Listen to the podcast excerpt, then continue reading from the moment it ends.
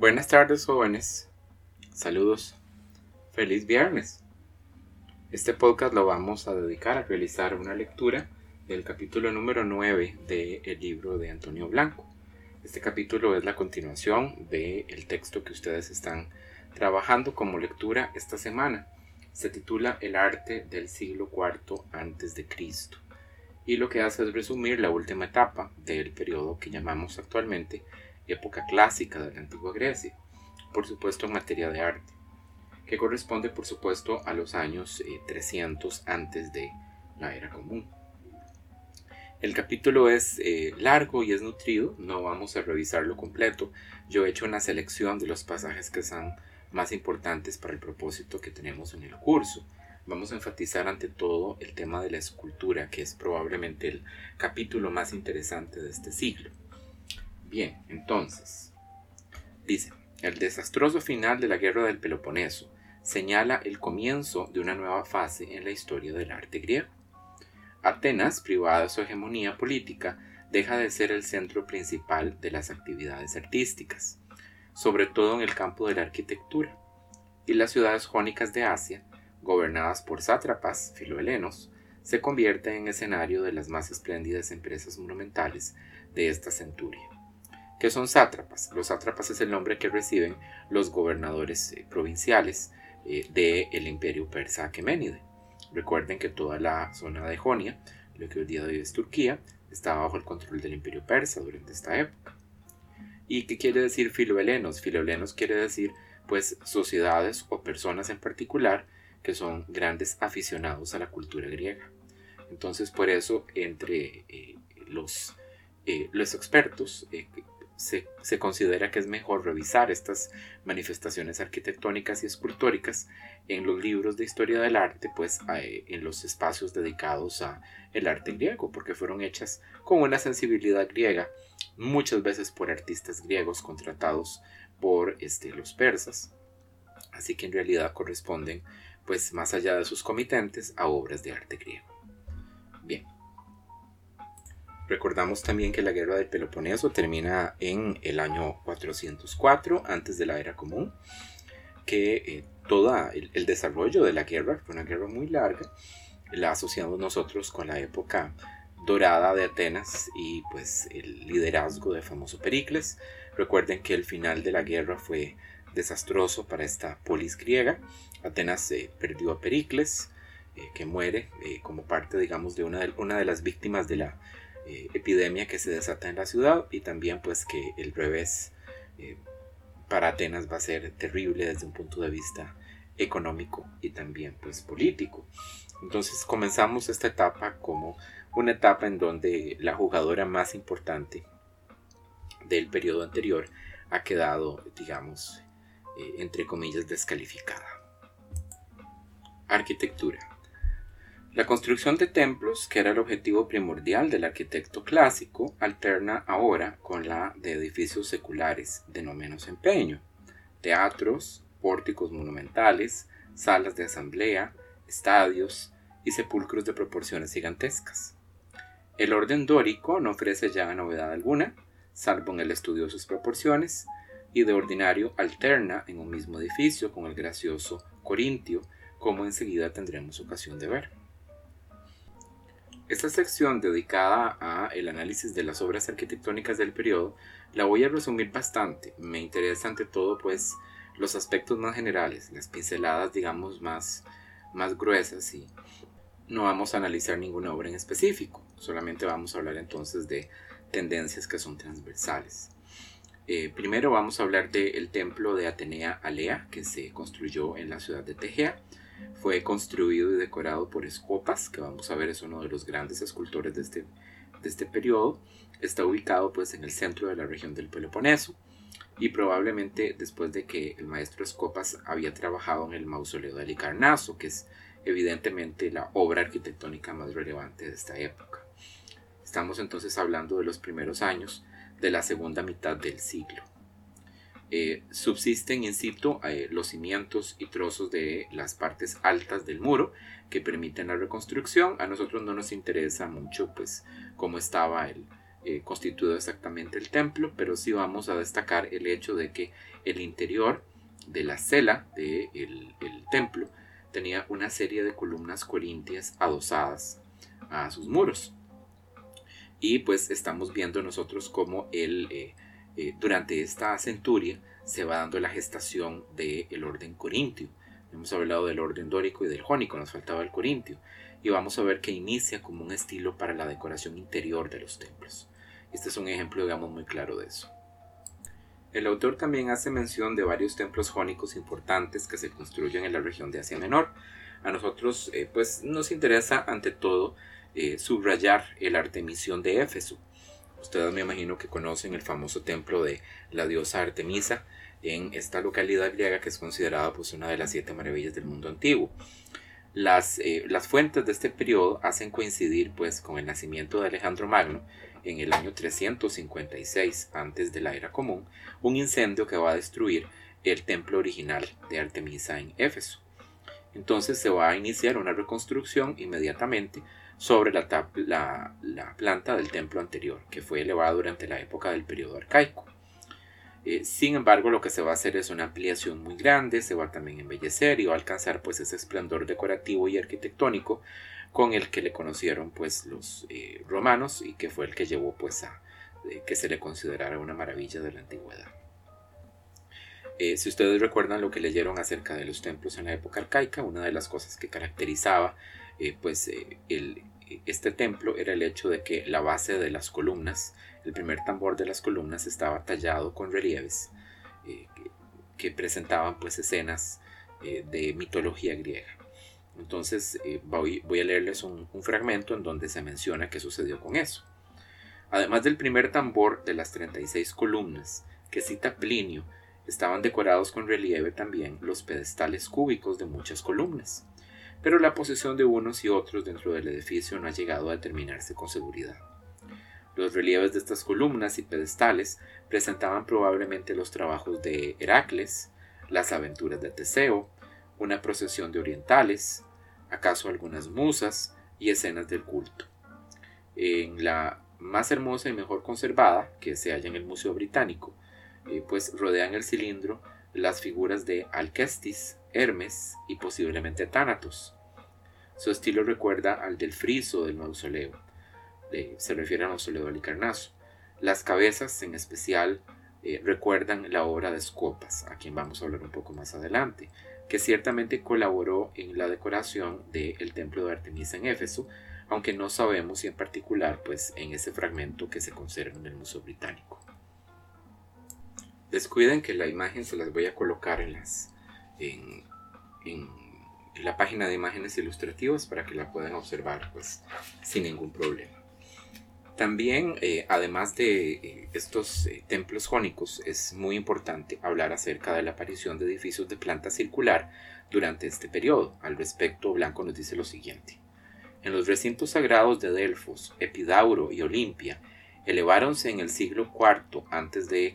tres famosos edificios de planta circular conocidos con el nombre de Toloi. Recuerden que Toloi es en el griego contemporáneo el plural de la palabra Tholos, que es la que se utiliza también para hablar de las tumbas monumentales que estudiamos cuando hablamos de la civilización micénica, ¿verdad? Que tienen forma circular. Continúo. Que no eran templos, pero tenían una función religiosa que ignoramos. En los tres casos, la cela redonda encuéntrase entre dos anillos de columnas, un pórtico exterior y una columnata interna, que se prestan a la combinación de órdenes, que es una característica del siglo IV antes de la era común en la Grecia propia. Y esta combinación de órdenes nos interesa a nosotros mucho porque el orden griego que se utiliza para el interior de estos edificios circulares, es decir, que no lo podemos ver nosotros desde afuera, es, sí, sorpresa, sorpresa, el orden corintio, ¿verdad? Es el que aparece en estas obras. También se hace referencia a la linterna de Lisícrates, que es un monumento pequeño que se encuentra en eh, Atenas y que pues, eh, se hizo para honrar eh, una donación importante que hizo un noble de la ciudad para organizar un coro para un festival de Dionisio. El monumento a nosotros no nos interesa propiamente dicho, es pues una arquitectura no penetrable, pero lo que sí es interesante es el hecho de que es pues eh, una imitación, si ustedes quieren, miniaturizada de un edificio de planta circular y en este caso las columnas corintias aparecen en el exterior. Y esta es la primera vez que desde la fachada, digamos, de un edificio, entre comillas, se puede ver pues columnas eh, corintias por fuera.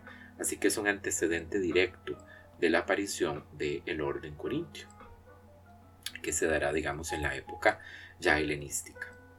Ahora sí voy a leerles un texto un poquito más a profundidad, que es el que corresponde al gran teatro de la ciudad de Epidauro. Es la primera vez que hablamos acerca de teatros en la antigua Grecia, así que eh, pues vamos a referirnos a esto con más detalle. El primer teatro griego que ha llegado a nuestros días con muy pocas modificaciones de tiempos más recientes es el construido en Epidauro a mediados del siglo IV antes de la era común por el arquitecto Policleto el Joven, el autor del Zolos de aquella localidad. Los asientos de los espectadores, a cuyo conjunto los griegos llamaban coilón, estaban construidos en una rampa algo más que semicircular excavada en la pendiente de una colina, en dos zonas, la externa con más declive que la interna.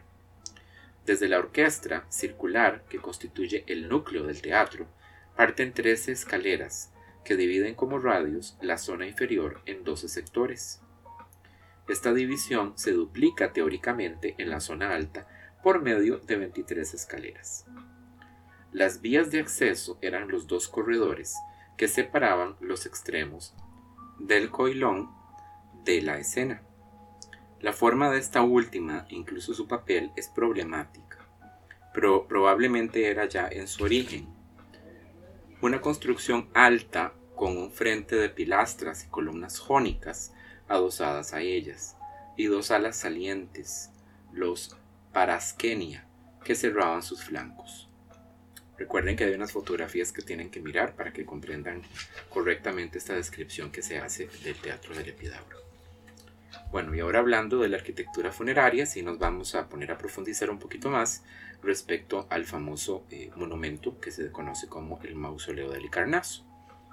El sepulcro monumental de Mausolos, sátrapa de Caria, en la capital de su reino, es la empresa artística más deslumbrante de este siglo que comenzaba a sentir lo colosal, lo nunca visto, como nuevas categorías estéticas de primer orden.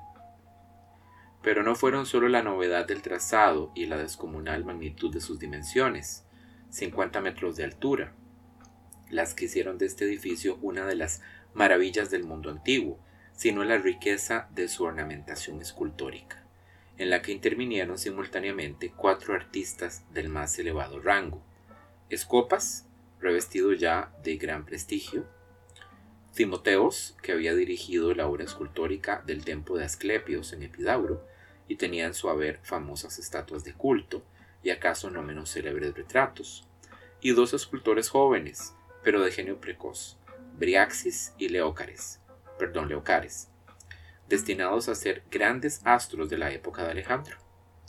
El proyecto arquitectónico se debió a Piteos y Sátiros, quienes sobre el precedente de los ricos sepulcros de otros príncipes de Asia Menor, realizaron una creación que estaba llamada a eclipsarlos a todos y impresionar la imaginación de los hombres con tanta fuerza como las mismas pirámides de Egipto. Piteos era además escultor, y a él se debe la cuadriga que coronaba el edificio, calculada para ser vista a gran distancia. La obra inicióse hacia el 352 a.C., por iniciativa del propio Mausolos, muerto en este mismo año, y de su esposa Artemisia, que le sobrevive hasta 350, en cuya fecha los trabajos se encontraban ya relativamente adelantados. Dice Plinio que fueron los mismos artistas quienes pusieron entonces el mayor empeño en que el monumento no quedase incompleto pero hay que suponer además el interés de los sucesores de Mausolos, Hidreus y Ada, en la continuación de la empresa, y acaso la intervención posterior del propio Alejandro, pues hay indicios, tales como las esculturas de estilo muy avanzado, que parecen señalar una nueva actividad en época de este caudillo macedónico. El monumento constaba de un enorme podio rectangular, ceñido por dos frisos escultóricos, entre paréntesis, el de la Amazonomaquia y el de la Centauromaquia, uno de los cuales se ve en algunas reconstrucciones llevando el entablamento, aunque no hay razón alguna para creerlo así. Cierro el paréntesis un templo jónico períptero con la cela circundada por un tercer friso, el tema es carreras de carros, y una pirámide de 23 escalones rematada por una carroza de cuatro caballos, probablemente sin ocupantes. Los restos escultóricos conservados en el Museo Británico comprenden estatuas de bulto como el llamado mausolos. Van a ver ustedes la fotografía después, que acaso nada tenga que ver con la cuadriga que hizo Piteos, y probablemente es obra de Briaxis. La llamada Artemisia, otras muchas estatuas de hombres y mujeres, cazadores y luchadores, entre ellos un jinete vestido a la oriental, que es probablemente la obra escultórica más fina que ha sobrevivido a la destrucción del mausoleo. Restos de la cuadriga de Piteos, leones que tal vez se hallaban sobre el alero del tejado, y placas relivarias pertenecientes a los tres oficios mencionados.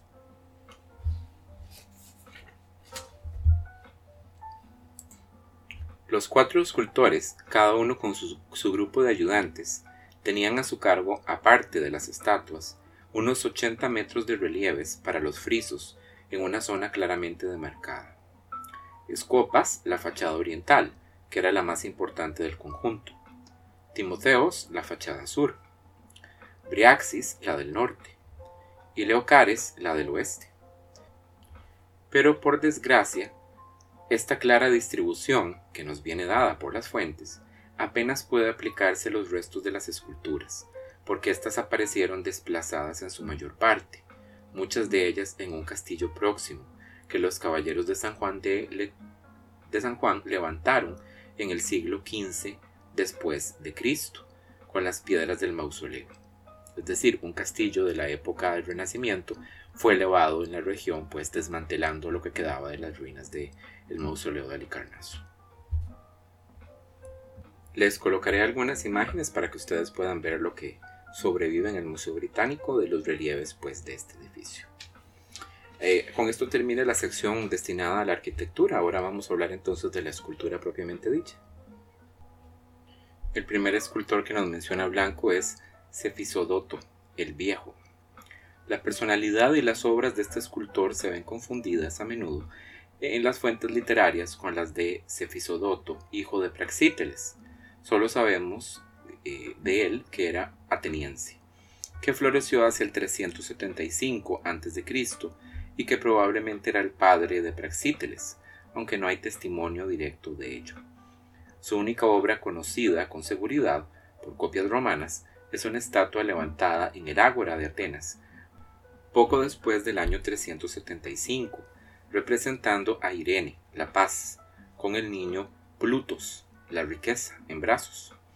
En la figura de Irene se advierte la intención del artista de remontarse a las severas figuras del Partenón, con sus pesadas vestimentas y sublime lejanía como un anhelo de poner nuevamente en boga los ideales de Fidias, sin reparar en las muchas novedades que sus discípulos habían introducido después de él.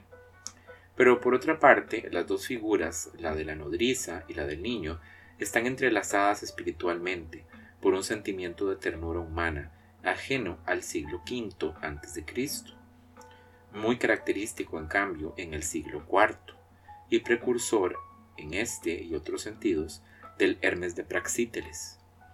Si bien se mira, tras la primera impresión de severidad que producen las líneas principales del chitón dórico, semejante al peplo, se percibe otra novedad propia de los nuevos tiempos, la complejidad de los pliegues, sus múltiples direcciones y los detalles observados del natural, sobre todo la caracterización de la tela como un tejido determinado, tanto por esta escultura como por otras atribuciones más problemáticas.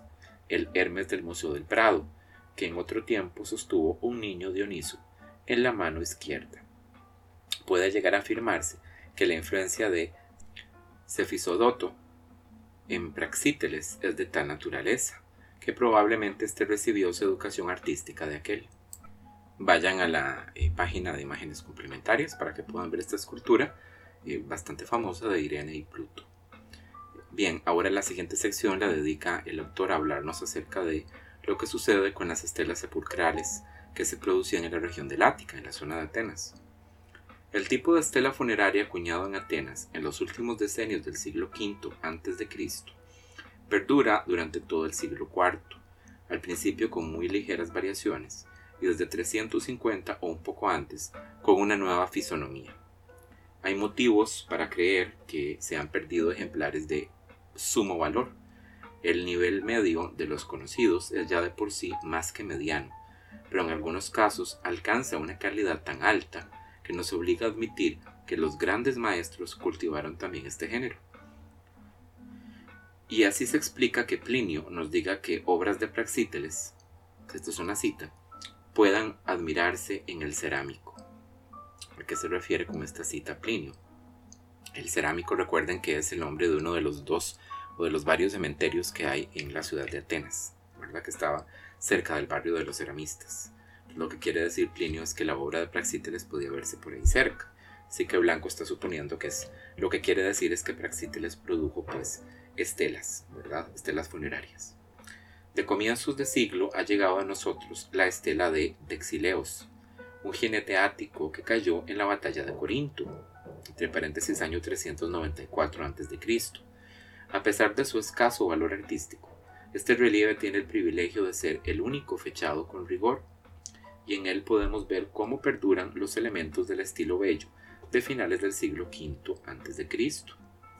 El preciosismo lineal, el ligero acento barroco, etc. Y en medio de todo esto, ciertas novedades. La unidad de la figura y el fondo comienzan a quebrarse, no solo porque los cuerpos ganan volumen y parecen querer despegarse del fondo que los sujeta, sino porque insinúan una profundidad mucho mayor que la real las mismas características se nos ofrecen en el pequeño relieve que corona la lista de los atenienses caídos en las batallas de Corinto y Coronea, de la misma fecha que la estela de Dexileos. La estela de Nezarete, de hacia el año 380 a.C., tiene los mismos componentes que la estela de Egeso, una dama sentada en compañía de su doncella, la comparación entre ambos ejemplares deja ver cuáles son las características de la estela más reciente. Los pliegues del vestido abandonan su bello juego ornamental y siguen las líneas del cuerpo, como subrayándolas. La figura no está tan sujeta al fondo, sino que parece más independiente de él en toda la estela, cuyo marco arquitectónico, como revelan las proporciones de las pilastras y el frontón, se ha estirado y se ha afinado se percibe con claridad la presencia del espacio como un nuevo factor. En esta misma época, es decir, en el segundo cuarto del siglo, hay dos relieves de otro género que debemos tomar en consideración, porque ambos nos dan, con sus fechas respectivas, seguras, valiosos términos de comparación para la cronología de la escultura.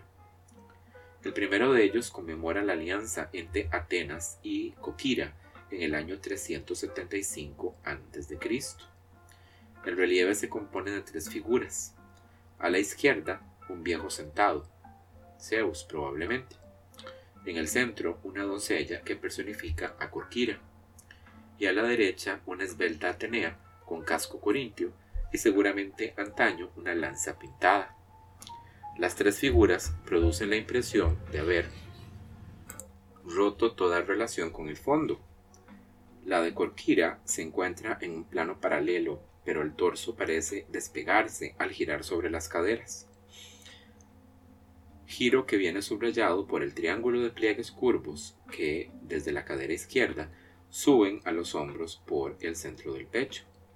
Y la Atenea tiene un sello aún más moderno, colocada en diagonal sobre el fondo, apoyándose en la pierna derecha, y retrasa la izquierda, Toda ella está animada por un solo ritmo que asciende desde el pie retrasado hasta la cabeza, formando una S a lo largo del cuerpo, y desde la cabeza cae verticalmente sobre la pierna de sostén.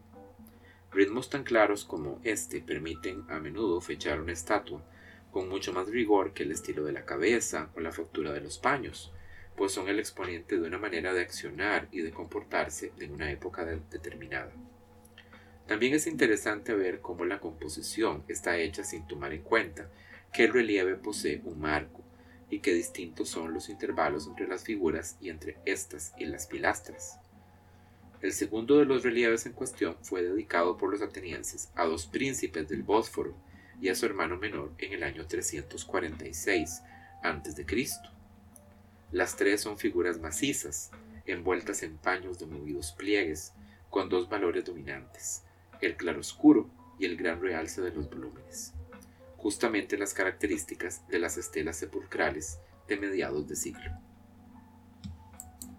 La tendencia a componer en la estela un grupo tridimensional con más de dos figuras se pone de moda hacia el año 350 a.C. Los personajes representados en la estela se encuentran en dos planos independientes, pero tienden a, tienden a formar una rueda. Como consecuencia, el fondo retrocede y el marco arquitectónico se desarrolla hasta convertirse en una construcción real, un templete que da cobijo al grupo y proyecta su sombra sobre el fondo. Los caracteres del relieve honorífico del año 346 a.C. se encuentran ya en la estela de Nesistrate, en la que las formas plásticas de cada figura, desligadas unas de otras en realidad, se funden en la retina del espectador mediante efectos de claroscuro. En esta nueva fase encontramos las obras maestras de su género, la estela de Ilisos, digna de Escopas, en la cual un padre está absorto en la contemplación de su hijo muerto en plena juventud, mientras en los peldaños de la tumba llora un niño. La escena está concebida de tal modo que cabría interpretarla como si el padre hubiera ido a visitar la tumba del hijo y hubiera visto su fantasma, lo cual responde plenamente a la noción antigua de que la sombra del muerto deambula en torno al sepulcro. Falta en este grupo la unidad de composición, pues el hijo, en vez de responder a la mirada del padre, como en las escenas normales de despedida, vuelve hacia el espectador su rostro, impregnado de un profundo pathos. En esta estela, más que compartir un sentimiento, cada figura, incluso la del niño, parece interpretarlo a su modo. Otra obra de calidad excepcional es un fragmento del Metropolitano de Nueva York, con una cabeza de mujer. Así como la estela de Ilisus es digna de Escopas, en este fragmento podría verse la mano de Praxíteles. La famosa estela de Aristonautes representa probablemente a un soldado muerto en las campañas de Alejandro, pues el personaje lleva el casco tracio, adoptado por la falange macedónica. Franz Winter ha expresado con acierto y gracia la reacción del espectador ante este relieve de figura casi exenta. Esta es una cita, abre cita. Aristonautes quiere ser visto y admirado. Su actitud es una pose, con la que se hace el interesante.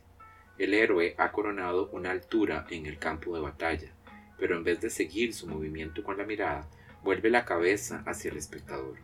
Solo el tono de su época, con su gusto declamatorio, libran a Aristonautes de verse calificado como Miles Gloriosus. Cierra cita. Miles Gloriosus es una obra de teatro de Plauto, un, un dramaturgo romano, y el título pues se, traduciría como el militar fanfarrón o el soldado fanfarrón. Entonces es un, digamos, una, un comentario eh, humorístico cómico que hace pues este historiador del arte respecto del efecto general que causa pues la estela. Prosigo. Aunque cerrada en su templete, la escena no está sujeta al marco, sino que sugiere la prolongación de su ambiente, y del terreno incluso, por los cuatro costados. La figura, con sus múltiples direcciones, ofrece un verdadero contraposto, típico de la época de Alejandro, y al que no llegan, a pesar de sus torsiones, las esculturas del mausoleo. En el Museo Nacional de Atenas hay un fragmento con un hombre apoyando en algo que le falta probablemente en un palo como el Heracles Farnese. Una vez más nos sorprende aquí la calidad excepcional de la obra maestra, quizá de un Leocares. El cuerpo, rebosante de fuerza, está coronado por una cabeza que es maravilloso retrato, no tan esclavo del parecido individual como del retrato helenístico y romano, sino en el plano medio de la idealización de la retratística del siglo IV a.C., que precisamente en este terreno de las estelas sepulcrales nos sorprende a veces con cabezas como las de Platón y otras grandes figuras del mismo siglo. Una de las leyes de Demetrio contra el lujo prohibió el uso de las estelas en el año 317 a.C y esta suele darse como fecha última de su historia, y a veces como causa de su fin. La realidad es que, aparte de que Demetrio no disponía de instrumentos para dar fuerza a su disposición, entre paréntesis, en Atenas nunca hubo nada parecido a un policía, hay algunas estelas posteriores a esa fecha. La mediocridad de estas hace pensar que su fin fue como una muerte natural, por simple vejez, y que la ley de Demetrio no hizo otra cosa que certificarla. Como ornato escultórico de las tumbas, empleábanse también en Atenas estatuas de bulto con frecuencia de animales y vasos marmóleos con relieves o sin ellos. La forma más típica es una especie de ánfora de cuello muy largo y grandes asas con los extremos terminados en volutas. Muy bien, para no hacer muy largo el audio, vamos a cortar aquí esta primera parte y vamos a dedicar entonces el siguiente a lo que resta del capítulo.